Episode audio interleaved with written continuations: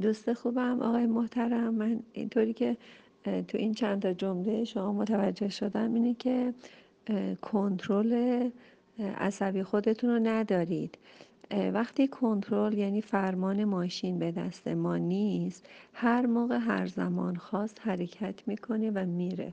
شما حتی الانم نمی‌تونید بگید که واقعا دوستش دارید یا نمی‌خواد برگرده یا می‌خواین برگرده. یعنی واقعا اون وجود واقعی خودتون رو شاید خیلی خوب البته هیچ کدوم از ما نمی‌شناسیم. حتی من هم نمی‌شناسم. و به نظر فروید که ما 90 درصد برنامه‌ریزی ما در واقع قسمت ناخودآگاه ماست و ما فقط ده درصدش رو می‌شناسیم. شما به نظر من بهتره قبل از اینکه اصرار کنید که طرف برگرده و هیچ اشکال نداره.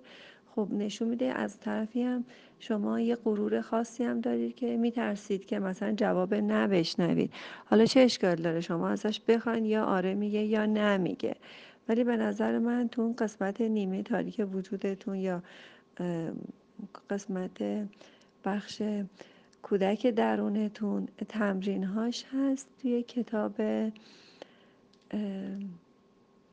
توی کتاب لوسیانا کاپاچیونه بازی, بازی درمانی من معتقدم که بازی های کودک درون رو یه چند تا مورد رو یه ده دفعه انجام بدیم با دست راست و چپ.